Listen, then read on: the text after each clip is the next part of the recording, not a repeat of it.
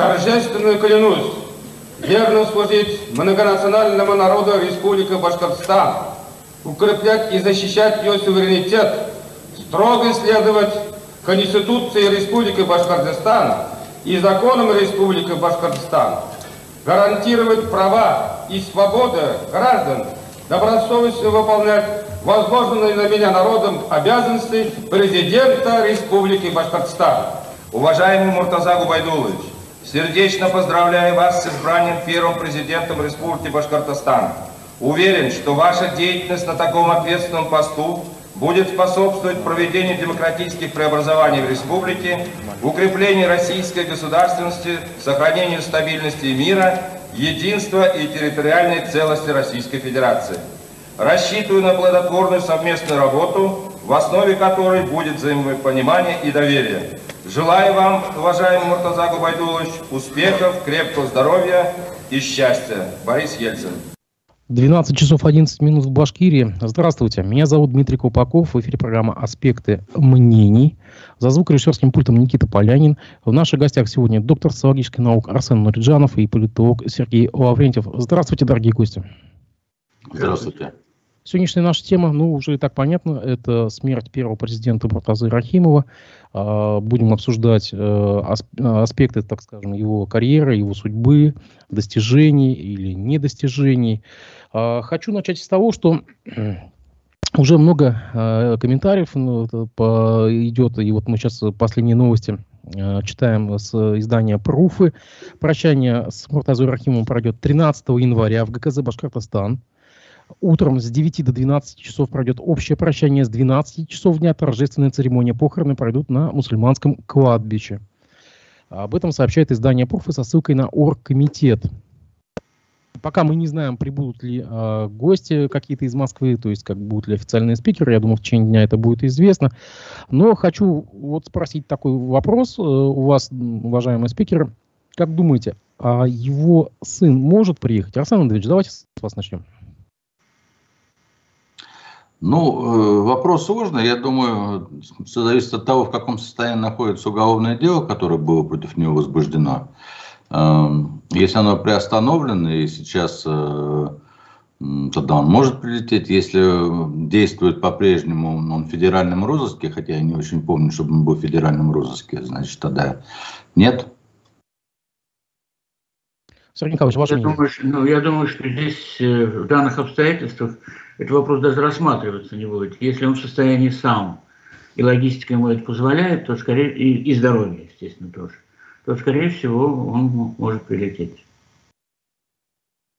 А сейчас многие а, задаются вопросом, ну, точнее, даже подводят какие-то, пытаются подвести какие-то итоги. Главные плюсы, э, так скажем, правления, 17-летнего правления Республикой Муртазы Рахимова. Арсен Ильич, давайте с вас начнем. Как, кого, что можете в плюсы записать? Ну, вы знаете, наверное, так вот сразу ответить на этот вопрос будет сложновато. Я хотел бы немножко, чуть-чуть отстраниться и с более издалека начать. А, так получилось, что я знал Муртазу Рахимова еще со времен, когда он был главный инженер на заводе 22-го партсъезда. И в этот период я с ним тоже там работал. И при мне он был, стал и генеральным директором этого завода. И тогда а, строились такие ну, знаковые для республики установки, как, например, ВЖС. И а, значит, как главный инженер а, Рахимов был очень активным и м, фактически был двигателем этих строек. И вот то, что было построено такое вот важное сотрудничество с французами, в то время, это как раз вот его была заслуга. Потом он стал главным инженером, потом э, после того, как начался 90-й год, он возглавил э, парламент республики. И вот все это время, в принципе, мы, так сказать, достаточно, я находился достаточно близко от него, наблюдал за ним, как, как он менялся. До 93 -го года это был вполне себе э, сказать, вменяемый человек, который достаточно э, грамотно управлял республикой, ну, использовал те возможности, те ситуации, которые были в то время. Напомню, что это был развал страны, и фактически э, никто не очень понимал, что надо было делать. Наступил 93 год, когда был э, путь, э, когда был расстрел Белого дома. Вот здесь республика взяла паузу, Рахимов не поддержал Точ, значит, э, точнее, прошу прощения, Рахимов поддержал, не поддержал первый путь, когда снимали Горбачева, он как бы отсиделся в стороне. Но когда уже был путь уже э, при Ельцине, ну, Рахимов его поддержал, и после этого как раз Ельцин и заявил о том, что берите вот суверенитет сколько, сколько сможете. Ну, в принципе, в, в тех представленных обстоятельствах Рахимов поступил достаточно грамотно подписав договор о разграничении полномочий между федеральным центром и республикой, мы действительно получали достаточно длительное время дополнительные финансы, ну, деньги, финансы из бюджета, которые позволили, в принципе, многое построить в республике. Это прежде всего объекты социальной структуры, это школы, детские сады, дороги. И в этом плане все было достаточно неплохо. А, на мой взгляд, а, то, что он не сделал и что а, не получилось, это не получилось то, что в республике не был создан достаточно сильный класс предпринимателей. Вот если во всех близлежащих регионах достаточно сильные предприниматели выросли, то у нас люди, которые достаточно были самостоятельные и могли бы стать большими предпринимателями, они зажимались, им ставили всевозможные препоны. Рахимов хотел такого единообразия, чтобы никто особо не высовывался, и вот в этом была, на мой взгляд, его определенная ошибка. Хотя надо отдать должное, что, ну, может быть, так просто случилось, что после советского периода, что команда, которая была у Рахимова все это время, была достаточно сильная. Сильные были министры, сильные были люди, которые отвечали за идеологию. И, в принципе, все это позволяло республике достаточно устойчиво вот, э, сопротивляться тем проблемам, которые были в 90-х годах. Ну, а самая большая проблема, которую, я считаю, он оставил нам, это э, он, при нем не произошло консолидации элит. Наоборот, э, разъединение элит. И прежде всего внутри башкирской элиты. Вот это наследство, оно сейчас преодолевается, оно преодолевалось вот Хамитовым, сейчас фактически его и Хабиров преодолевает. Но это м, такие, на мой взгляд, издержки э, времени, издержки понимания той ситуации, которая была. Э, Все это в целом не мешает Рахимову остаться действительно первым президентом республики. И вот сейчас ретроспективно глядя на все это, можно сказать, что, наверное, из всех последующих руководителей республики это был один из наиболее сильных, волевых и деятельных э, руководителей республики. Сергей Николаевич, совсем ли вы согласны с, с Арсеном Ивановичем? И какие плюсы и минусы можете выделить э, за 17-летнее время правления Архимова? Ну, допустим, будем говорить, что это даже не 17, а даже 18 и так далее. Потому что не только же с президентской должности, когда он был председателем Верховного Совета Республики, это тоже э, должность, которая обрела то, что она стала заметной. И только как раз то, что Ерахимов занял. Потому что до этого это была такая ритуальная должность, в основном э, сказать, подписывать под какими-то указами и вручать какие-то награды. Вот, потому что и э, парламент республики проходит период, поэтому я бы сказал так, что вот это время правления Рахимова, это его можно где-то условно, критерии меньше другие, чем у Арсена, но два периода. Период, так сказать, когда Рахимов сохранял то, что могло рухнуть и разрушиться после того, когда начался период реставра... реформации, то есть реформ, перестройка и так далее – вот. Здесь э, многое, что вот насчет предпринимателей, э, Арсен сказал, что но предприниматели откуда рождаются? В результате приватизации. Что такое приватизация в России, мы знаем. Что это, в принципе, элементарный грабеж, разворовывание. Рахимов этого не мог допустить, учитывая специфику и структуру нашей промышленности. Хотя попытки олигархов запустить свои руки, так сказать, в том числе и в башкирскую нефтянку. Э, Рахимов долго держался. Но потом и ему не удалось. Но сломали в результате, что олигархат очень сильно усилился на федеральном уровне. В том числе и нефтянка оказалась приватизирована. В условиях, в этих условиях э, Рахимов, учитывая его производственный опыт биографический, когда он был руководителем, директором завода, вот эта заводская жилка, директорская жилка, она у него присутствовала все время управления. Кстати, это хорошее качество, когда человек, во-первых, это сформировало у него такое качество, как ответственность. Вот все, что делалось, ведь это в результате того, что Рахимов не боялся брать ответственность. Он не боялся брать ответственность за то, чтобы только по одному указу Ельцина распустить все колхозы. Конфликт возник между Ельцином и Рахимов. Он прямо ему сказал, что Муртаза, ты что делаешь? Я тут указ подписываю, а ты его не выполняешь. Он говорит, ну ты пойми, Борис Николаевич, что колхозы – это не только хозяйственная ячейка, это образ жизни, который сложился за годы советской власти. Если я сейчас их вот так раз по раз, что случится-то? Люди по-другому жить не могут. Ему нужно было дать время для того, чтобы э, ну, появились технологии реформирования столь важной среды, как сельское хозяйство. Поэтому, кстати, у нас сельское хозяйство никуда не делось, не провалилось, оно продолжало развиваться, как сейчас развивается. Вот. Что касается э, времени, которое было сохранить, в условиях, когда менялась структура власти, Верховный Совет стал обладать властью, появилась должность президента начало формироваться республиканское законодательство в условиях отсутствия базовых федеральных законов.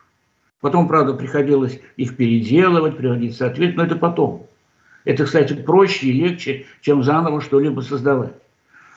Это все у него получилось. Насчет команды я согласен, что действительно команда была профессиональная, он как раз ценил людей, которые, во-первых, сам он никогда не боялся, не стеснялся работы, он работал много – Потому что другого, наверное, можно, наверное, и по-другому работать было, но он не мог. Он как привык в 7 часов утра быть на работе и уходить в 10, так и он, как президент, начинал с 7, но это знали все. Знали все главы администрации, знали, что если он в 7 часов не сможет ответить на звонок президента, то скажет, что там делаешь? Поэтому порядка было больше. Вот если так сказать, что не получилось, но оно, мне кажется, оно не могло получиться. Вот сразу сделать, создать так называемую развитую демократию, а ее нигде не получилось. Где она получилась? Даже в столицах. Потому что народ к этому времени еще, так сказать, его сознание, его практика, его жизнь, его условия экономические и так далее, к этому не готовы. Они сегодня, будем говорить, не совсем готовы. Потому что сейчас другая сторона – начинает давлеть над э, сказать, э, общественными процессами. То, что он жил республикой, это, безусловно, факт. Мы даже сегодня, вот 12 лет прошло, как он, так сказать, оставил должность президента, мы даже сегодня живем, так сказать, с теми э, достижениями, которые были достигнуты при нем. Проживаем, кстати, то есть ну, процесс ускорения, когда, допустим, мы соревновались с тем же Татарстаном ноздря в ноздрю, шли рядом, сейчас мы очень сильно отстали. Как раз благодаря тому, вот я согласен с Арсеном, что э, сказать, раскол элит. Это всегда проблема. Раскол элит это всегда создает проблему. Это, прямо скажем, серьезная проблема, и он, наверное, это трудно, как это преодолеть том же Татарстане нет этого, потому что они все ориентированы на один центр власти. У нас это было, так сказать, всегда и не всегда, вернее, но, э, по крайней мере, Мухтару Беловичу не удалось это дело преодолеть. Это проблема, конечно, это проблема. В результате вот мы имеем то, что сегодня имеем. Но то, что в само время правления Мухтара Байдовича можно точно обозначить как эпоха, да, это эпоха перехода, это связано с именем Рахимова. Я считаю, что нам очень сильно повезло, что именно в это переходное время, сложное время вообще во всей стране, у нас оказался руководитель, имеющий такой мощный управленческий опыт, как Муртаза Губайдович. Со всеми плюсами и минусами. А, политолог Дмитрий Михайличенко, находящийся в миграции в Париже, сегодня ночью опубликовал пост – я просто зачитаю пару строк. Напомню, что Рахимов поддержал ГКЧП, например. Я знаю, как вела себя его администрация. Все эти Байдавлетовы, Сарбаевы и прочие баи. Именно баи, хотя Рахимов был искромен в быту и очень работоспособен. Ну, здесь он подтверждает ваши слова просто, Снегович. И его сын Урал, и его хищение – это позор для Рахимова и всей республики. Сейчас он не сможет приехать даже на его похороны, с, с помощью которых, э, на похороны своего отца, с помощью которого он купается в роскоши в Австрии. Вы согласны с этим? Э, Арсен Ильич, давайте с вас начнем. Ну, знаете, вот э, Сергей сказал о том, что э, Рахимов препятствовал приватизации. Да, действительно, конечно, крупные предприниматели вот в Оренбургской, в Челябинской, в Екатеринбургской областях, они развились в основном за счет того, что были приватизированы предприятия Советского Союза. Да, Рахимов действительно препятствовал приватизациям, но как-то очень выборочно препятствовал. Почему-то он не препятствовал при этом своему сыну приватизировать всю нефтянку. Абсолютно незаконно. По этому поводу, я напомню, было э, разбирательство в контрольно-счетной палате России, и в итоге э, было уголовное дело.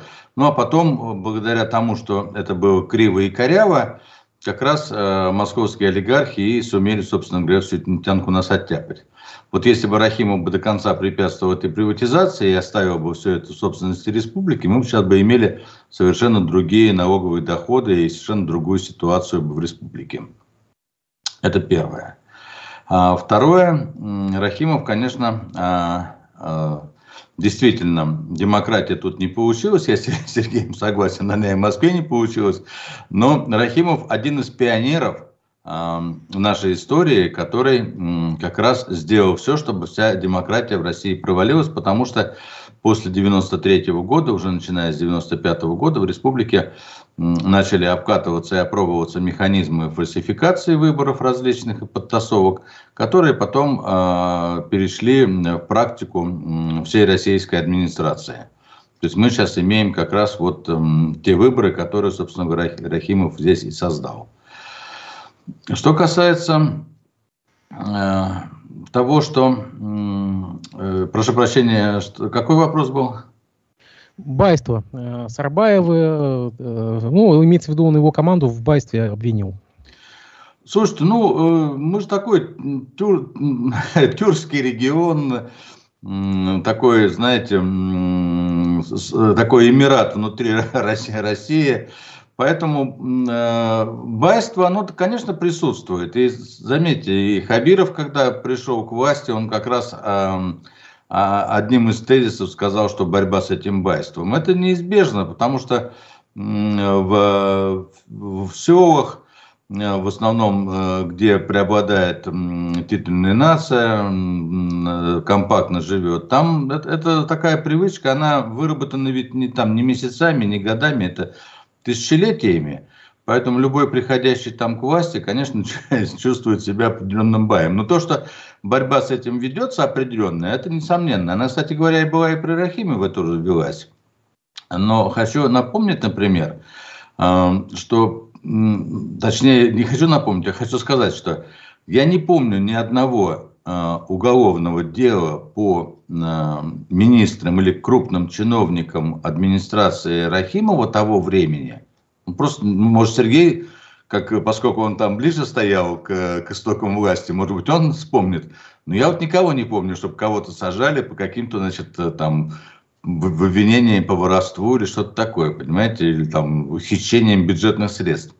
То есть э, вот э, с этим определенная была борьба. Потом хочу напомнить, что в свое время Э, ну, исторически так было сложилось, что э, милиция, э, скажем, подчинялась напрямую, ну, как бы формировалась здесь и подчинялась главе республики. Это сейчас федеральные органы полностью управляют там полицией, ФСБ, тогда в то время, вот в 90-х годах, они достаточно сильно зависели от местной власти, и местная власть, кстати, укрепляла их и посылала деньги им на, на то, на все, на разное. И как-то, в общем-то сказать, органы, правоохранительные органы работали, мне показалось, более качественно, чем сейчас. Поэтому вот, ну, понятное дело, что, например, боролись с оппозицией, да, там Аринин и его друзья э, выступали такой качественной оппозицией, но надо прямо сказать, что и оппозиция, в общем-то, тоже достаточно заупотребляла, передергивала термины и обвиняла э, Рахимова в сепаратизме, таком национализме. Да, он был такой, у него был здоровый дух национализма, но э, общаясь вот со многими высшими чиновниками республики того времени, там и Аюповым Мансуром, и Адигамовым, и там Мирсаевым, такими знаковыми фигурами, я не помню, чтобы они высказывали какие-то сепарати сепаратистские настроения. То есть это все было, да, в рамках того, что мы, конечно, патриоты республики, патриоты башкирского народа, и понятное дело, что башкирский народ, башкирская нация, может быть, впервые советских времен а, обрела возможность, ну, какую-то субъектность, прямо скажем, да, потому что, понятно, в Советском Союзе все это было придавлено. Но это вот сейчас, э, там, глядя на эти события с 30-летнего вот э, расстояния, ну, это такая детская болезнь, как это в свое время говорил Ленин, левизнывка, да. То есть, ну, да, такие перегибы были мелкие, но они не были, не были исторически существенны, и они не оказывали качественного какого-то влияния на развитие республики. Ну, вот, если вот можно так, наверное, сказать. Сергей Николаевич. Я вот знаете, что хочу сказать? Что, вот, допустим, когда Париж, эмиграция, ничего, что нет пророка в своем Отечестве. Что это истина в последней инстанции, Дима, произнесена. Ночи не спит, истина ищет, да? Я что хочу сказать? Что это, во-первых, неправильно. Насчет того, что Рахимов поддержал ГКЧП. Он его не поддержал. Кстати, не было ни одного документа, свидетельства об этом нет. Там засветился Мансур Анварович закрытием газеты «Ленин», насколько я помню. Это все. Да, да. Сам Муртага Булыч в это время специально, ничего не понимая, что происходит в стране, он не, ну, это было, кто понимал? -то? Он в Москву выехал, пытался там к Нишанычу прийти, еще что. Кремль пустой, никого нет. Вот он мне лично рассказывал, как он в ворота в Кремлевске встретил Геращенко, Госбанк тогда, Геракл. Он сказал, да пошли, пришли туда, там посидели, говорили, он все ему объяснил, подождите, два-три дня все кончится. Вот. Поэтому говорить о том, что кто-то поддержал, это неправда. Это еще раз неправда. Вот. И э, хотя в то время попробуй разберись, что есть кто. Вот. Поэтому это достаточно серьезное дело, когда э, и надо отдать должное, что как раз у нас этого не было. У нас в городе и э, текст указа Ельцина появился, и текст указа Ельцина расклеивался по, по всему городу на остановку. Я лично это делал с факса э, «Комсомольской правды». Гузель тогда это дело, все это дело организовала. Поэтому говорить о каких-то преследованиях – это абсолютно неверно. Что касается приватизации, вот нефтянки, я могу что сказать, это из разговора Ильича Петровым Габайдуловичем, он боролся до конца. Он не хотел, чтобы это происходило и так далее. Но его сломали. Если уж Евтушенко сломали, а он участвовал в этом, приватизации, так сказать, и так далее. Его сломали. Его там посадили. То же самое ждало Рахимова. Если он не пошел на условия вот этих крупных московских олигархов, близких к Кремлю. Поэтому надо здесь отдать должное как раз вот той силе и ответственности. Но здесь он тоже ведь не, не бог, чтобы полностью этому противостоять. Это все было достаточно серьезно. Не знаю, писал ли Вуртак Булыч э, мемуары, но если это все бы нашло какое-то отражение для того, чтобы какая-то была ясность для людей. Э, что касается вот байство, оно где оно даже не в Белом доме, оно начинается с главы района. Вот там как раз непосредственно те, кто далеки от... Вроде бы они близко работают, но вот к ним попасть, с ними поговорить сложно. Но так говорил, почему, кстати, так часто, не реже двух раз в неделю выезжал в районы, в республику, для того, чтобы на месте, как раз для того, чтобы не дать расти вот этому байству. Он общался непосредственно с людьми, не опосредованно через руководителя района там, и так далее. И знал, и общался с теми же самыми оппозиционерами. Вот, допустим, сама э, поговорка э, о трех курицах, она уже стала классикой, так сказать, из уст Губайдуловича, знаете, то он не может назначить человека, который не имеет управленческого опыта. И никогда этого не было. Поэтому и команда у него сильная. Что касается оппозиции, всегда было. Но как он общался с оппозицией? Особенно, когда вот где-то в деревнях начинают шуметь, кричать там и так далее, и так далее. Кстати, вопрос о поддержке не только башкирской культуры. Татарские театры открыты были при ком? И городской театр Нур татарский, и в Туймазинский татарский, детские э, журналы, вот так, при Муртазе Губайдуловиче. Он практически реализовал все требования оппозиции именно вот татарского центра, ТОЦа. А, Сергей, извини, я приду. А всевозможные, помощь автономии, там и поляки, украинцы, это все было, вот только, да. каких только автономий не было создано. Что касается суверенитета. Суверенитет после правительства Гайдара, когда стала рушиться вот эта вся экономическая реформа, и федеральный центр просто стал сбрасывать ответственность на регионы. Ребят, вот сами решайте, вы за это отвечаете. Как можно за это отвечать, не имея достаточно серьезной какой-то вот нормативной базы и так далее. Вот, вот это возникло движение. Оно не у нас возникло. Оно возникло по всей стране. Вот это, как его называют еще, движение суверенитетов. Это грубое. В принципе, это была политическая борьба.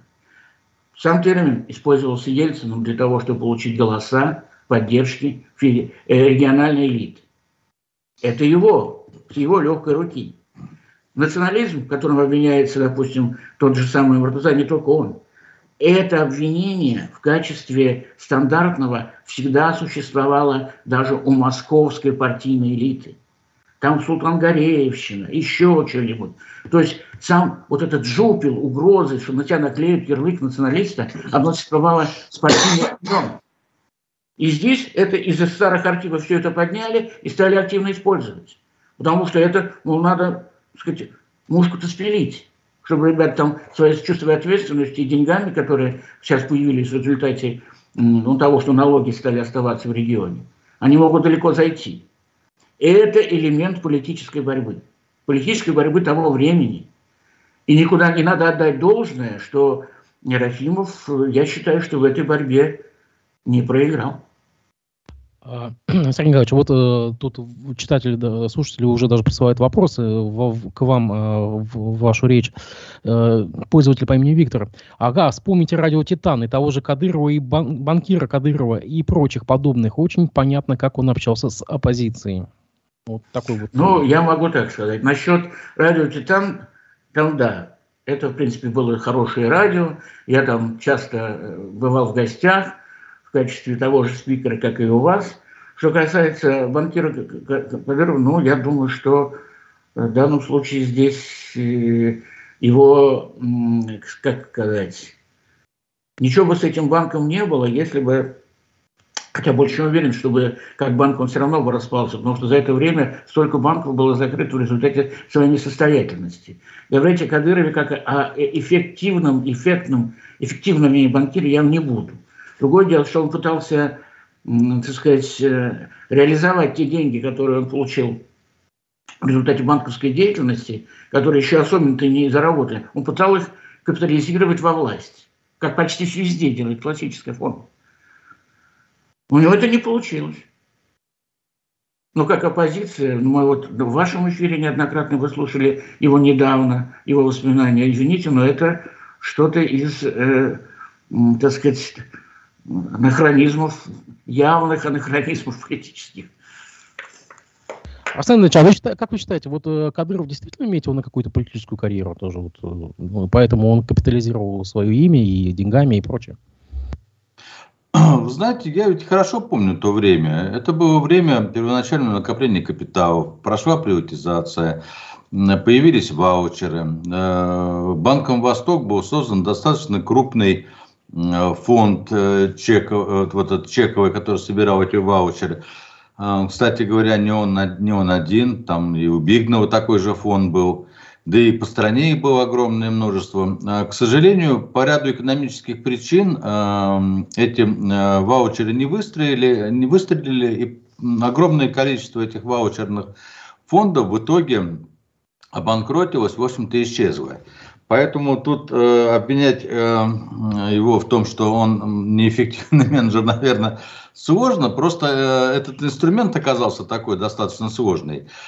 Ну, а когда все это начало сыпаться, ну, понятно, что это был один из первых э, частных банков республики, и, понимаете, когда у тебя начинаются финансовые проблемы, ты поневоле ищешь возможности э, восстановить финансовое состояние, ну а политическая деятельность это одна из составляющих, которая тоже может принести деньги. И я думаю, что вот отсюда растут корни. Э, э, знаете, э, мне больше, наверное, было бы интереснее вспомнить бы о том, как вот о других вещах. Ну вот, например, при вот национализм, да, да, вроде бы его не было, но, например, а в правительстве республики подавляющее большинство а, управленцев были башкиры. А, хочу напомнить, что когда пришел эм, к власти Хамитов, он как раз попытался это исправить, разбавить, и, в общем-то, с тех пор вот такого заселения. Да? Вроде бы мелочь, но это определенным образом раздражало определенные круги республики, конечно, и вызывало, вызывало такое состояние, ну, мало скажем, недоверия. Я не знаю, почему Рахимов не прислушивался к советникам, вообще не сделал выводы. В принципе, это легко было поправить все очень простыми там ходами и изменить вот пиар-составляющую. А, достаточно э, ну, сказать, что он жестко вот расправлялся с оппозицией, да, по нынешним временам это, в общем вообще ни, ни, никак, да. То есть оппозиция печатала и газеты, Таринин печатал «Отечество», да масса была газет всевозможных, которые издавалась, они распространялись, да, пытались там эти тиражи каким-то образом, значит, перехватить, пытались поджечь типографии и так далее, но все это по, с точки зрения нынешних времен, ну так достаточно, в общем-то, мало, мало серьезного приносило. Но э, вот если бы э, он в то время прислушивался к, этому, к этим вопросам и, например, создал бы при себе вот то, что даже Хабиров сейчас даже сделал, когда пришел к власти, он э, создал общественный совет по правам человека. По правам человека, да. Вот если бы аналогичные бы структуры были бы созданы при Рахимове и подобного рода, я думаю, что эти перекосы бы все бы ушли. Потому что в то время э, найти консенсус в обществе было гораздо легче, чем сейчас. Ну, во-первых, мы все вышли тогда из Советского Союза и мало себе представляли э, как-то вообще многообразие политических взглядов, которые присутствуют в мире. А во-вторых, все-таки мы были все спаяны определенной идеологией, да, мы все были комсомольцами, все, многие, те, кто были во власти, они пришли из партийных органов, то есть вера в свою страну, в предназначение человека для развития этой страны, оно очень было сильно у нас закреплено в советское время. И, надо, конечно, можно было использовать этот рычаг и изменить ситуацию. Но, к сожалению, э, этого не было сделано. Но, тем не менее, вот сказать, что как-то совсем уже это был какой-то кровожадный э, режим, который, значит, тут насаждал национализм, это, это тоже не, не есть верно. Вот. У Рахимова были определенные ошибки, их можно много разбирать и критиковать, но вот э, в целом э, хочу сказать, что ну да, вот, и, прошу прощения, из, из таких ошибок, например, был э, вкладыш, да, э, Рахимов, считал, вы помните, что совет... Вкладыш паспорта. Да, по советское время отменили графу национальность в паспорте, а Рахимов, значит, вот этот вкладыш, значит, сюда м, настоял на том, чтобы был вкладыш, значит, в паспорт, где была бы национальность прописана. Ну, вот это, конечно, была такая, на мой взгляд, полная глупость, потому что я против этого, кстати, в то время выступал и говорил это и достаточно людям очень близким к власти о том, что это фактически ограничивает наших детей, когда они поступают в московские, в питерские вузы, то есть это, ну, как бы ставит там клеймо там треть, третьих этих, третьеразрядных каких-то вот э, людей. Но потом достаточно это быстро отменено. Ну, в общем, тут, понимаете, это же событие развивается там не за день, не за два, все это же годами развивается.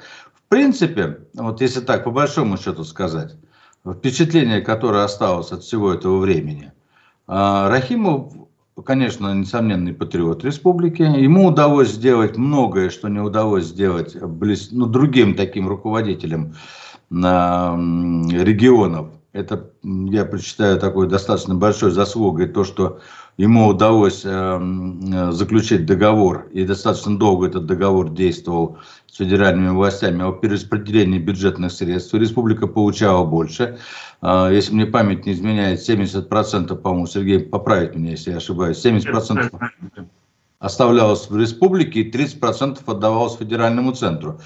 Хочу для тех, кто нас слушает сейчас, пояснить, что сейчас все с точностью да наоборот. Меньше 30% остается значит, республики и больше 70% отправляется в федеральный центр. А что это значит? Почему Хабиров говорил о башкирах с папочками? Почему он настаивал на том, чтобы, например, в парламент пришли должны люди, которые обладают лоббистскими э, возможностями? Это означает, что Э, перераспределение бюджета ведется из федерального центра, из Москвы. Для того, чтобы добиться, чтобы тебе пришли деньги, надо ходить и бивать пороги там, министерств, ведомств, Госдумы и так далее и тому подобное. Но если мы говорим с вами о том, что мы боремся с коррупцией, да, то более а, вот, механизм, развивающийся, коррупциеемкий сказать, механизм придумать сложно. Да? Если должен ехать в Москву, как раньше вот, э, э люди, которые значит, достав, там, доставали всевозможные продукцию для предприятий, толкачей, да, если ты в Москву и там выбиваешь, значит, соответственно, возникает необходимость там заплатить за, за эти услуги. При, при Рахимове было как раз наоборот. 70% получали мы, и республика могла на эти деньги, ну вот, строить, прежде всего, я говорю, социальные объекты. Почему социальные объекты, кстати говоря? Потому что э, в советское время достаточно, ну вы знаете, да, что у нас был построен второй в Европе по величине нефти перерабатывающий комплекс был сложен из всех нефтехимических заводов, и туда достаточно большие деньги шли. А вот на, на дороге, в основном на сельские дороги, на газификацию, на сельские школы и больницы, конечно, денег ну, практически по остаточному принципу да, давалось. И вот Э, перераспределение этого бюджета дало возможность, конечно, Рахимову улучшить состояние жителей республики. И я думаю, так, да, многие, конечно, там сейчас, может быть, и посмеются, скажут, открывал школу для двух детей.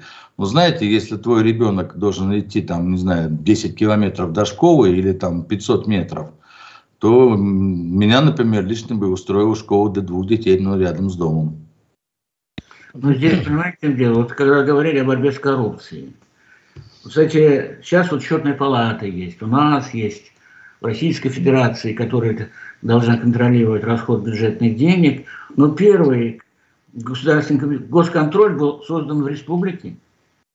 Он Рахимовым был создан как орган, осуществляет контроль за расходами бюджетных средств. Это тоже было с опережением шло.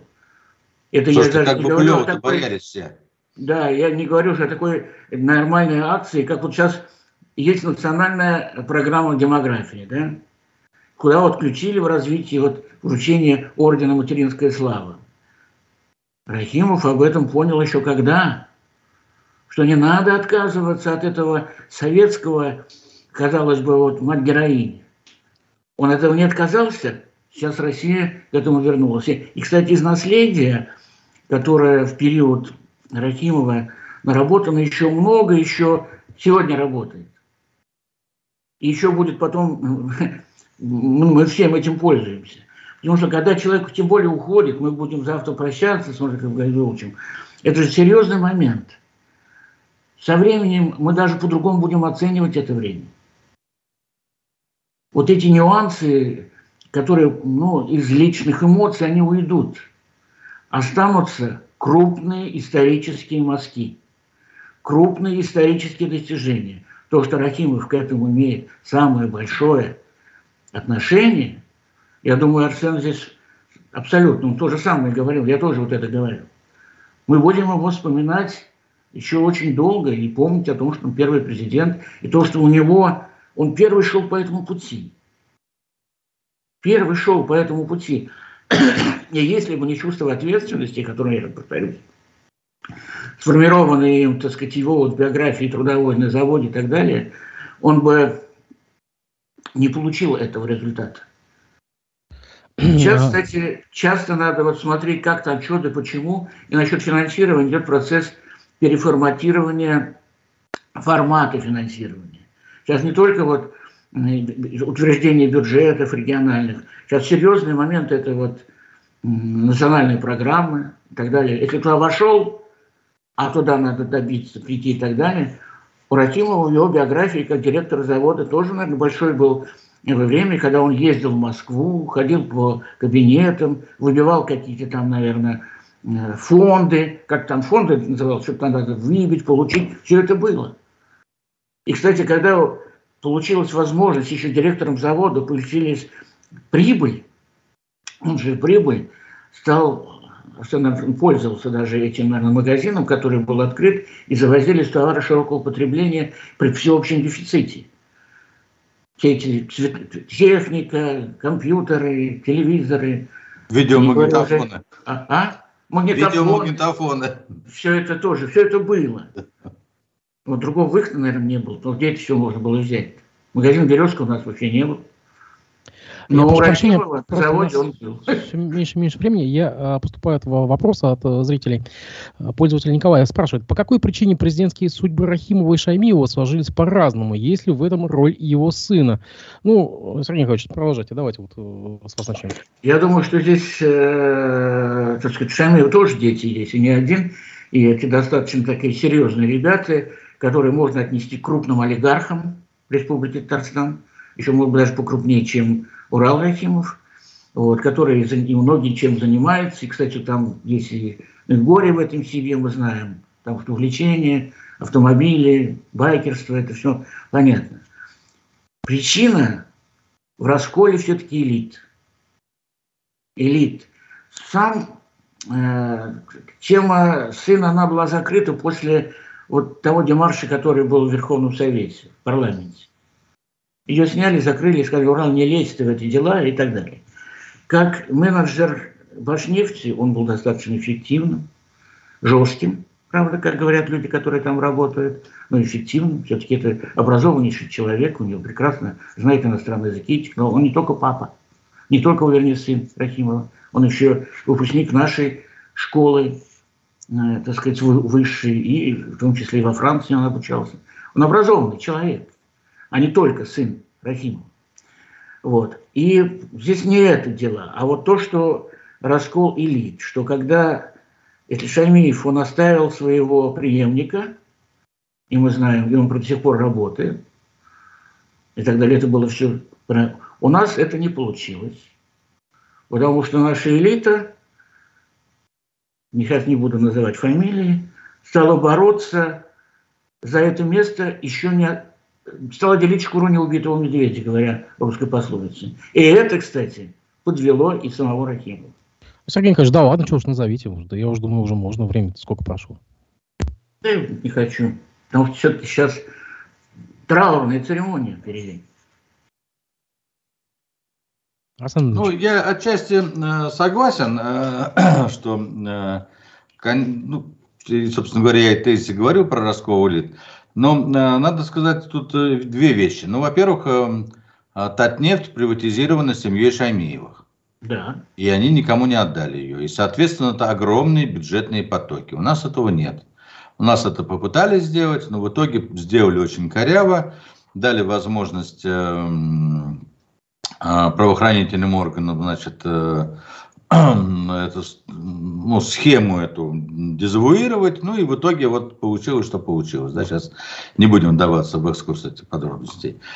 А, первое. Поэтому а, республика лишилась своего самого главного налогового актива, на который можно было бы многое что построить, на деньги от которого. А второй момент, я уже говорил, это то, что в республике не создан фактически создано мало крупных и средних капиталистов. Соответственно, мало малых предприятий, и все это тоже отражается на денежной составляющей республики, на деловой активности республики. И э, во многом это благодаря тому, что в последние годы правления Рахимова он немножко отрехлел, стал проходить перекос вот в национальных вопросах в его управлении, и он не успевал следить за всеми. Если в ранние молодые годы, в 90-х годах, он успевал следить за всеми процессами, то здесь часть процессов ушла, и националисты стали требовать эм, от него большего, и, соответственно, это стало раздражать центр, а у Рахимова еще была такая привычка, как у хитрого такого восточного вождя, он всегда этот джупио национализма держал в рукаве и а как только центр что-то на него давил, он его показывал так из рукава, хитро, как фокусник, и говорил, ну вот, я же вот единственный, кто, значит, тут стою между вами и националистами и сдерживаю их. Ну, до какого-то времени этот финт проходил, ну, потом, значит, после того, как э, в 2000 году появился Путин и поставил задачу перед собой, значит, э, прекратить все сепаратистские значит, настроения на территории Российской Федерации, все это уже перестало проходить, хотя Путин э, э, был согласен на третий срок Рахимову, кстати говоря, он разрешил ему пойти на третий срок. Ну а дальше произошло, как уже было, так сказать, э, вот как было известно. А, скажите, дорогие гости, а есть ли заслуга Рахимова в событиях э, Благовещенске в 2004 году? Есть ли какая-то там его роль, если можно коротко? В избиении э, населения? Ну да, то, что там творилось. Мог ли он негласно дать э, отмашку на, ну, как свое разрешение? На это? Нет, это все милиция. Насколько я ну, знаю, в основном правоохранительные органы сработали непрофессионально. Ну, вы знаете, я ведь э, какое-то время даже по, по юности ходил на оперативки к Рахиму. Меня он, кстати, приглашал его аппарат и общался в том числе и с министром э, внутренних дел, э, и не одним, и с Хасановым, и со следующим, значит, с Деваевым, там, ну, еще кого-то, помню, вспомнил. И вот такой э, жестокости, жесткости в Рахимове никогда не было. Я, по крайней мере, ни разу не видел, не слышал от него этого дела. И предполагать, что это была целенаправленная команда, была показательно выпороть город, который исходил бы от него, ну, честно говоря, очень большие сомнения.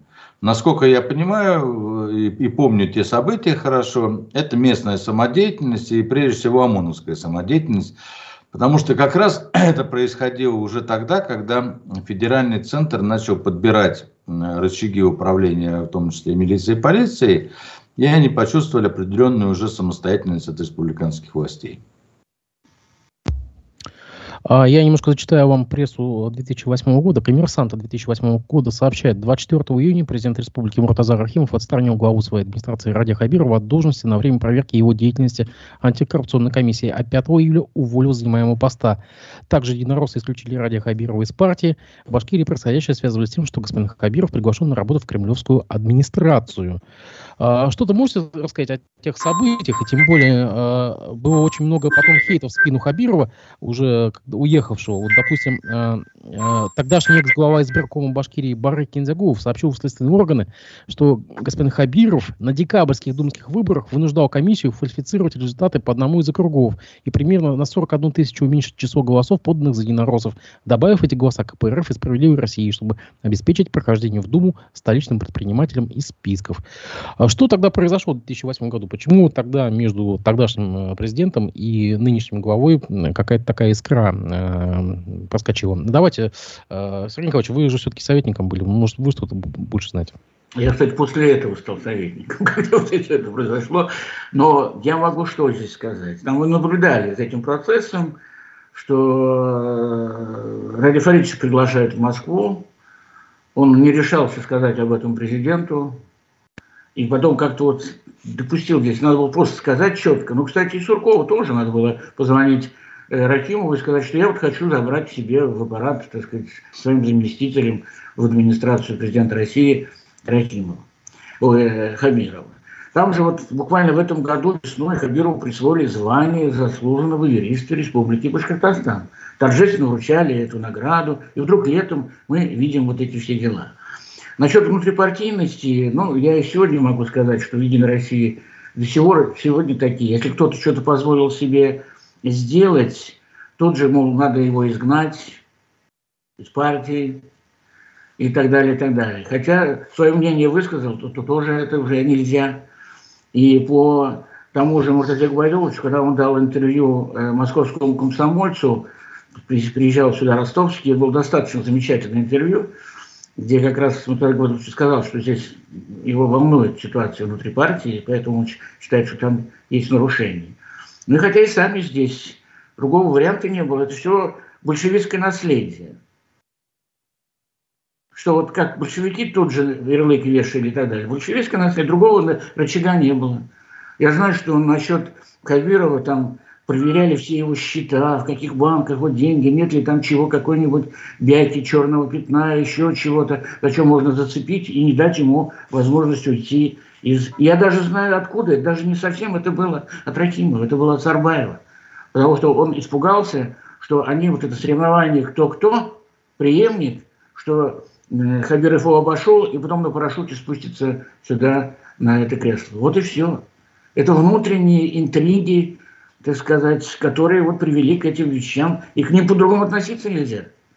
И, кстати, сейчас отношения до кончины между Хабировым и э, Рахимовым не было. Хабиров прилетал из администрации в Москву на юбилей Рахимова.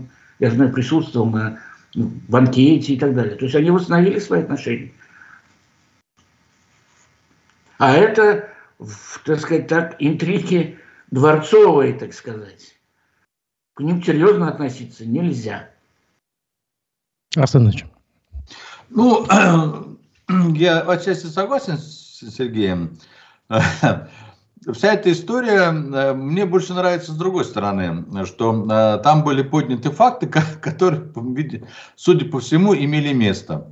Ну, в никаких других случаях они бы не были э, подвержены огласке, а тут вот они были как раз оглашены, и вот как раз Барри Э, будучи председателем значит, э, Центральной избирательной комиссии республики, видите, так сказать, как раз и приоткрыл нам э, один из механизмов того, того, как происходили приписки и фальсификации на выборах. Я, правда, не очень верю, что эти голоса были от Единой России отняты, значит, в сторону КПРФ. Вот наоборот, я с удовольствием верю. Я помню, в 90, по-моему, да, 99 году на выборах. Э, я был, э, ну, присутствовал в территориальной комиссии Орджоникидзевского района. И обратил внимание, что значит, какая-то комната одна была все время закрыта. Ну и, значит, э, поскольку там в то время достаточно было все демократично и было огромное количество наблюдателей, ну, пинком выбил, значит, замок, зашел туда, и там две женщины сидели, переписывали протоколы территориальных комиссий, значит, и фальсифицировали цифры.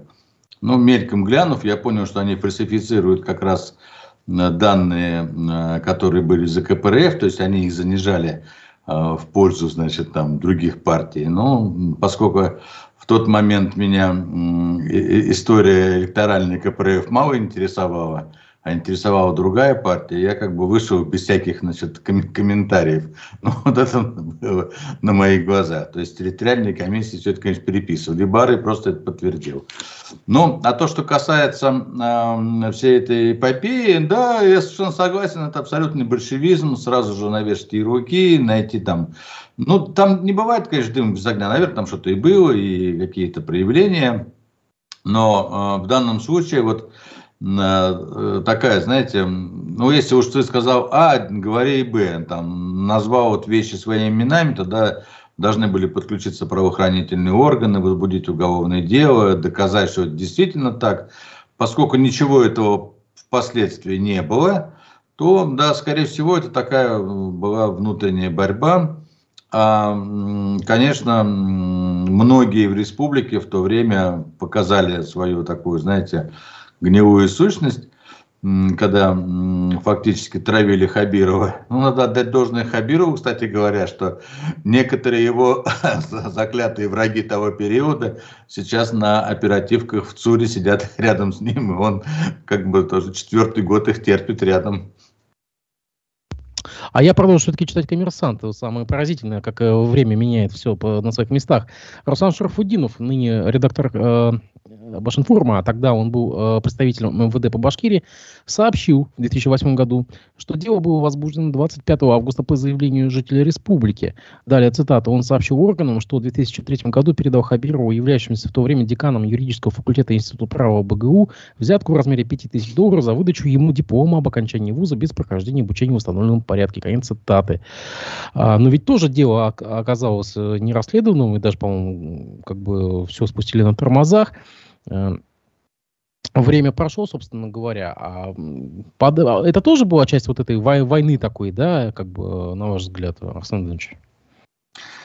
Да, вы знаете, ведь э, тогда, кстати говоря, Рахимов достаточно активно пользовался э, тем, что, например, Кульмухаметов, глава налоговой полиции, был э, определенным образом зависим от него, Диваев был определенным образом зависим от него, и по разным достаточно там неугодным фигурам, там не обязательно это были оппозиционеры, э, которые э, вставали, значит, там, ну, выступали против политики Рахимова, но это были и всевозможные другие, значит, э, субъекты. Вот эти вот органы натравлялись на них, и, и например, по мне в свое время Кульмухаметов возбуждал дважды два уголовных дела за неуплату налогов, например. И как потом мне говорили, что это была команда сверху возбудить по мне уголовное дело. Ну, правда, ничем не закончилось, потому что ну, данный факт не подтвердился просто-напросто. Поэтому тут ничего удивительного нет. Э, а уж э, наши доблестные МВДшники всегда могли найти людей, которые могли написать все, что угодно. Тут ведь э, важно, на мой взгляд, следующее. Подтверждается этот факт, находит он свое доказательство или нет. Да? Поэтому сейчас э, э, можно все это посмотреть, конечно, и прессу тех лет, и оппозиционную прессу тех лет, но факт остается фактом, ни одного уголовного дела нет, и его не было, и давайте будем исходить вот из, из этого. Сергей Николаевич, а была ли действительно подоплека для уголовного дела, или это все было такое вот хейт, хейт, так сказать, запыхателей? Мне вообще-то трудно, меня никто не знакомил с этими основаниями для заявления – вот. Это все равно, что вот взять и от, э, от, от балды кого, на кого-то повесить объявление. Потому что я думаю, что пока нет решения суда, то обвинения могут быть сколько угодно. Все решает суд. И поэтому говорить, ах, у него было возбуждено уголовное, да хоть сто раз возбуждайте в это уголовное дело. Все решает суд. Самый справедливый в мире. Если дело было доведено до суда. А если, ну, а если оно, оно может быть, значит, это как да. прокуратура где? Она должна контролировать процесс. Я же опять говорю об этом, об этих вещах. Не значит, что это все решено, и во всем, так сказать, есть тень Рахимова. Нет. Это система, которая, к сожалению, Рахимов уже 12 лет на заслуженном отдыхе. Но эта система работает и сегодня. А, нас также возвращает 2010 год. Газета «РУ» а, пишет, а, лето 2010 года. А, формальное заседание Куртая было приурочено к борьбе с засухой. Впрочем, проблема выглядела уже не так убедительно. В Уфе последние два дня идут дожди. Сразу после того, как Муртаза Губайдулович подписал заявление об уходе, пошел ливень, шутили местные жители. Это я о том дне, когда э, Муртаза Губайдулович ушел в отставку. Скажите, а на самом деле, почему так произошло? Почему внезапно произошла отставка? И вообще, на самом деле, какова была истинная подоплека? Э, я напомню, что тогда был Медведев президентом. Я могу точно сказать, почему это произошло. Э, это в результате вот того Курултая Башкир, который приходил, и то, что Урталай Гайдолович передоверился в данном случае Сарбаеву, который был председательством на, председательством на этом Курултае. И когда вот даже телеграмма, которая была уже от Медведева с приветствием, была зачитана после э, провокационных выступлениях националистов, явно провокационных. То есть это был срежиссированный вот такой момент. На что, кстати, я потом Муртазеку Байдуловичу говорю, Муртазеку если вы сразу на следующий день или в этот же вечер приняли решение кадровое, никакой отставки бы не было. И когда он был приглашен в Сочи для встречи с Медведевым, заявление уже было подпи- написано, но мы уже сказали. Вот, потому что органы, которые контролируют, так сказать, какие-то процессы, они тут же запросили все эти речи, которые были произнесены, тексты. И анализ показал, что действительно там были достаточно серьезных ну, таких националистических, сепаратистских угроз. Я же говорю уже, один из руководителей торопился, что вот-вот он готов, он сделает. А здесь и на встрече Медведев сказал, ну что ж ты, даже телеграмму мою вовремя не можешь прочитать. Хотя они там нормально говорили. И вот это главное было. И он свой срок легислатуры доработал бы до конца. Если бы не это достаточно серьезное провокационное мероприятие, которое прошло накануне. А давайте напомним, что тогда заявлялось э, на заседании Крутая. А какие были тогда а, речи, если можно так? Ну, там достаточно экстремистские, экстремистские заявления достаточно звучали, неприемлемые для э, федерального руководства. Да и они, собственно говоря, были неприемлемые для республиканского руководства. И Сергей совершенно прав. Если бы Рахимов бы сразу дезавуировал бы это дело, то ничего бы не было. Вот тут надо... Э, сейчас вот не суть важно, что там прозвучало, да? Потому что э, это, так сказать, ну, в меньшей степени волнует. Вот я уже сказал, что Рахимов ослаб, да, он, он, он стал, Сергей тоже повторил то же самое. Передоверять стал, очень Да, передоверять стал многие вещи, понимаете?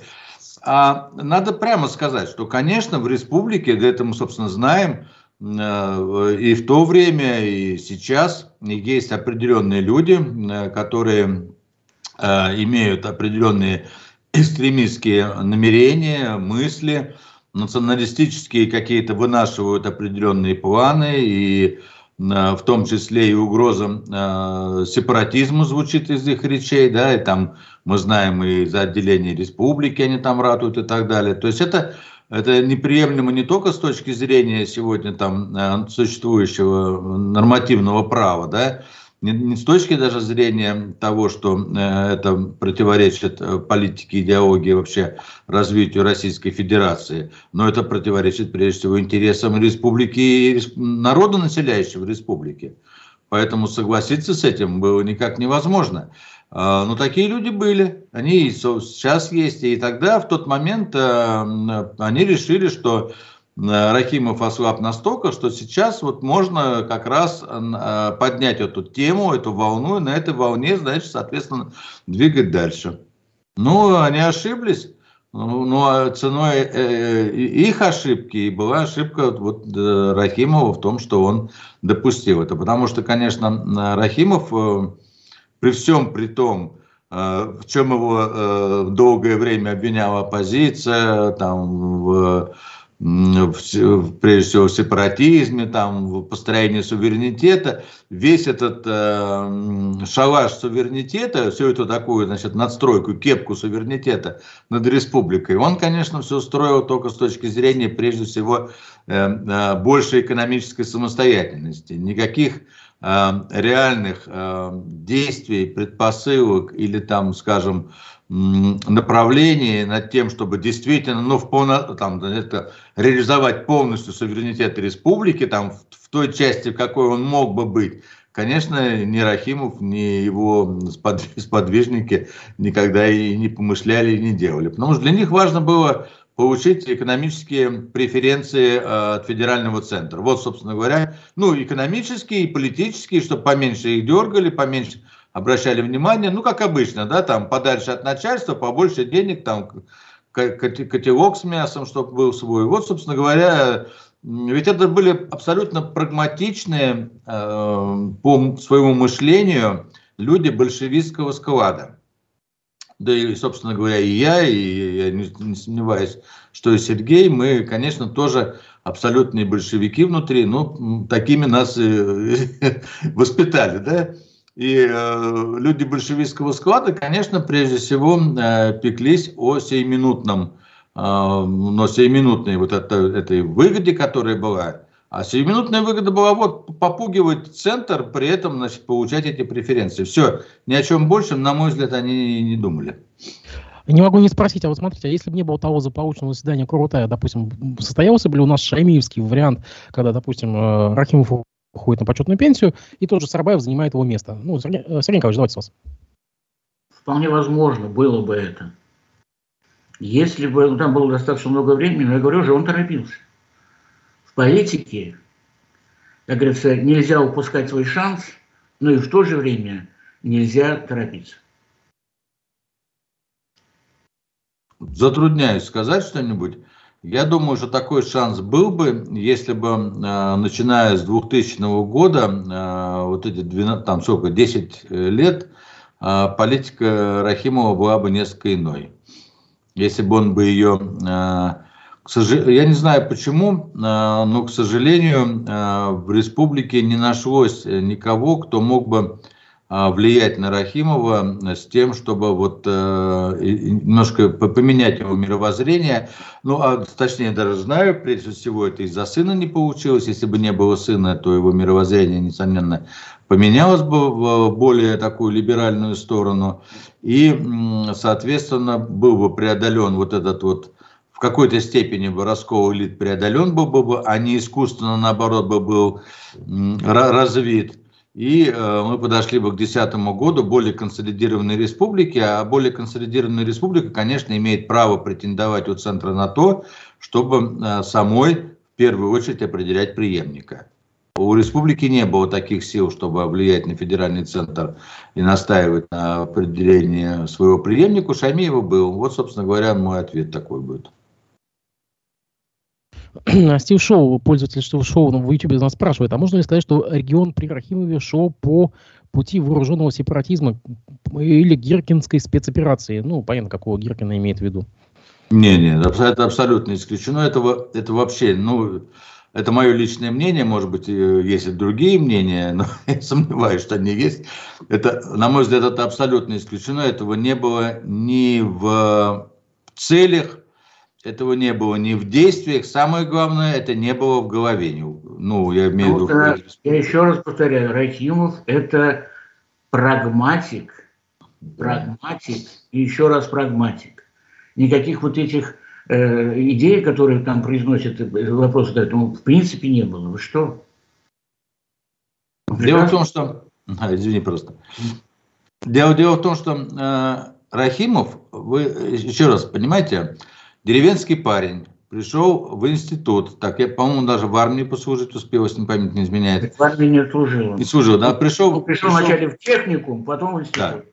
Да, пришел в техникум в институт, советский, повторяю, советский, да, то есть прошел всю идеологическую обработку, которая молодого поколения была, а потом он пришел главным инженером, здесь он работает с французами, ВЖС «Ароматика», крупнейшее э, производство на Башкирии, импортные были внесены им, становится директором завода, вся его, э, вся его направленность на извлечение, ну, допол... у него не предпринимательское мышление, но у него мышление производственно, производственника, руководителя производства.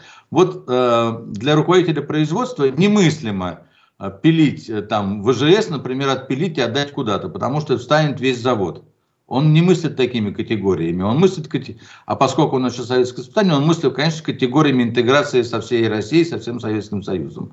Поэтому это абсолютно, это вообще, этого, этого и не было никогда. Это я говорю как абсолютно откровенно, потому что я и с оппозицией взаимодействовал достаточно долго и, и, и глубоко.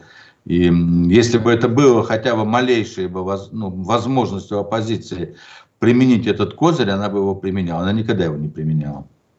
Остается мало времени, не могу не задать вопрос, а что будет с главным детищем, э, идеологическим детищем, можно сказать, э, Рахимова, это мечеть Ар-Рахим, она недостроена до сих пор, и существует такое даже мнение, что Хамитов, ой, Хабиров не намерен ее достраивать, поскольку она, в принципе, начиналась строиться э, Муртазой Губайдуловичем. Э, Сергей Николаевич, давайте с вас начнем. Ну, я могу так сказать. Разговаривали как-то, мне передавали, по крайней мере, что Рахимов был как раз заинтересован в том, чтобы такая мечеть была и э, принимал участие, пока не обнаружил, что деньги, которые он выделяется от фонда Урал разворовывается там, или начинаете покупать дорогой мрамор итальянский, который у нас есть свой в Уральских. Конфликт понятен, и в результате несколько и судебные дела, и судебные дела. Сама мечеть, конечно, и он даже «я же не умру, пока не дострою». Но вот, к сожалению, не получилось. Я вот думаю, что память Рахим будет такая, что народ сам ее достроит. Александр Ну, то, что эта мечеть всегда будет ассоциироваться в дальнейшем с именем Рахимова, тут не вызывает сомнения. И Она и называется Аль-Рахим. Да. Ну, совершенно верно. Но я сейчас имею в виду уже в таком большем, выходя за рамки. Да, да, да. И я думаю, что было бы очень правильно, если бы нынешнее руководство э, изыскало бы возможности все-таки контроля за этой стройкой, довело бы ее до ума. И это, во-первых, бы, была преемственность бы руководства в республике, такая историческая преемственность была продемонстрирована. А во-вторых, э, э, ну просто это как бы проявление э, силы воли, когда вот можно было бы заставить навести порядок с финансированием, со строительством, это бы, мне кажется, только плюсом пошло Хабирову. А как считаете, фонд Урал сейчас прекратит существование или продолжит свою жизнь?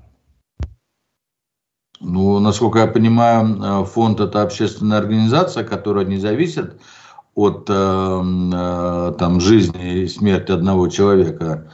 А как общественная организация она продолжит. Я там понимаю, там Рим Бакиев сейчас, его правая рука в фонде.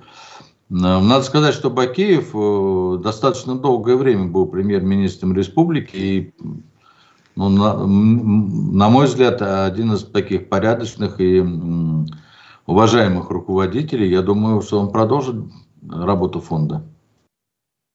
Сергей Николаевич. Ну, фонд это действительно, он создан, допустим, если Рахимов был президентом республики, что, республика Башкортостана после должна прекратить свое существование, что ли? Так и фонд Урал. Он есть, у него есть устав, у него есть деньги, они работают в соответствии законодательством российским, за счет в основном банковского процента и добровольных пожертвований они живут. В этом плане, ничего не нарушая, они будут продолжать существовать. Как вы считаете, дело из Местева как-то вот э, сыграло э, роль в, в последние годы э, правления Рахимова и вообще как-то отразилось на нем? Мне кажется, оно не отразилось на нем. Единственное, оно отразилось то, что ему было неприятно, что это связано, сам этот скандал, эта фамилия связана с республикой. А так, я не думаю, он не имел к нему отношения, к Изместию. Я думаю, что э, дело Изместьева и дело сына Рахимова, они стоят на паузе и дожидались как раз смерти Рахимова.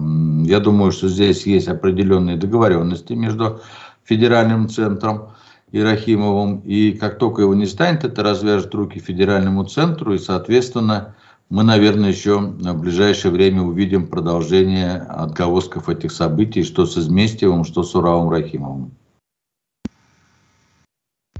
Ну, было еще дело, по-моему, нефтяника, э, как его звали, а, Аэропетяна. Это, по-моему, из той же колоды дело, насколько я понимаю. Ну, там достаточно много всевозможных замешано и, и, имен и событий. А, я лично не владею информацией следственных органов, не отношусь к ним. Но то, что просачивалось в открытую печать, да, в том числе это дело. А вот э, издание УФА-1 тоже сейчас публикует э, какие-то подробности и выдержки как бы из жизни э, Муртаза Губайдовича, а, опираясь на нынешнего иноагента Ростислава Мурзагулова, а точнее на выдержки его книги «Баба и всея Руси». И он рассказывал, что, писал точнее, что президент Башкирии любил иномарки, использовал для езды по городу, в том числе э, с номерами А100АА. А. Действительно ли была такая любовь к иномаркам э, роскошным, э, Сергей Николаевич? Это, понимаете, мне кажется, мы как-то скатываемся на какой-то обывательское брюзжание, да? Я как-то не сторонник того, что у нас по городу столько разных... Что он должен на Запорожце был ездить? По, по, на мотороллере. Да, на мотороллере. Это смешно же. Ну, видите, должна быть машина, которая обеспечивает и скорость, и безопасность, и статус. Я бы не голосовал за президента, э, который ездил бы не на приличной машине. Президент должен иметь, потому что даже по республике это несколько сот километров проехать можно только на надежной машине. И комфортной, потому что посидите в, так сказать, в какой-нибудь там каталажке и проедете 300-400 километров за сутки. Что с вами будет? Я как-то пробовал на польской Ниссе. Я потом неделю приходил в себя. Да, я согласен с Сергеем полностью здесь. Ну, во-первых, э, это совершенно сейчас не имеет никакого значения, что он любил и на чем он любил ездить. Потому что на фоне э, суперджетов, которые, которые имеет у нас каждый второй московский чиновник или олигарх, это вообще ни о чем. А то, что, конечно, э, Рахимов действительно, надо отдать ему должное, э, наверное, это из, ну, вот из э, новейших руководителей, это единственный человек, который, наверное, объездил всю республику, и не было бы недели, куда бы он не ездил, и где бы он э, не выступал бы. Причем действительно Сергей прав был, говоря о том, что он приезжал, его обступали обычные селяне, потому что, как правило, он приезжал вот такие, в, дерев... ну, в деревне, назовем это своими именами, он же там не в городские администрации приезжал, в деревне, и вот обступали деревенские жители, он с ними общался, шутил, они могли задать ему любой вопрос, но ездить по нашим дорогам, ну, понятное дело, что надо было иметь хорошую машину. Осталось буквально 4 минуты. Пожалуйста, вот по 2 минуты на каждого. Сергей Николаевич, э, ваше видение политического наследия Муртаза Губайдуловича и ваши какие-то прогнозы теперь на, на то время, когда его нет? Ну, я думаю, что его-то как руководителя нет уже 12 лет. И просто мы некие тенденции, тренды мы увидели, что есть сейчас новый руководитель, молодой, интенсивный, работающий, уважающий в том числе и Муртаза Губайдуловича. И надо отдать должное, что вот это уважение, так сказать, это путь к преодолению раскола элит. Потому что нет другого пути и так далее. А то у нас новый приходит и начинает тут же на костях, то что там на костях ничего не построишь. Тем более на костях обязательно только рассоришь других людей, которые тоже имеют к этому отношение.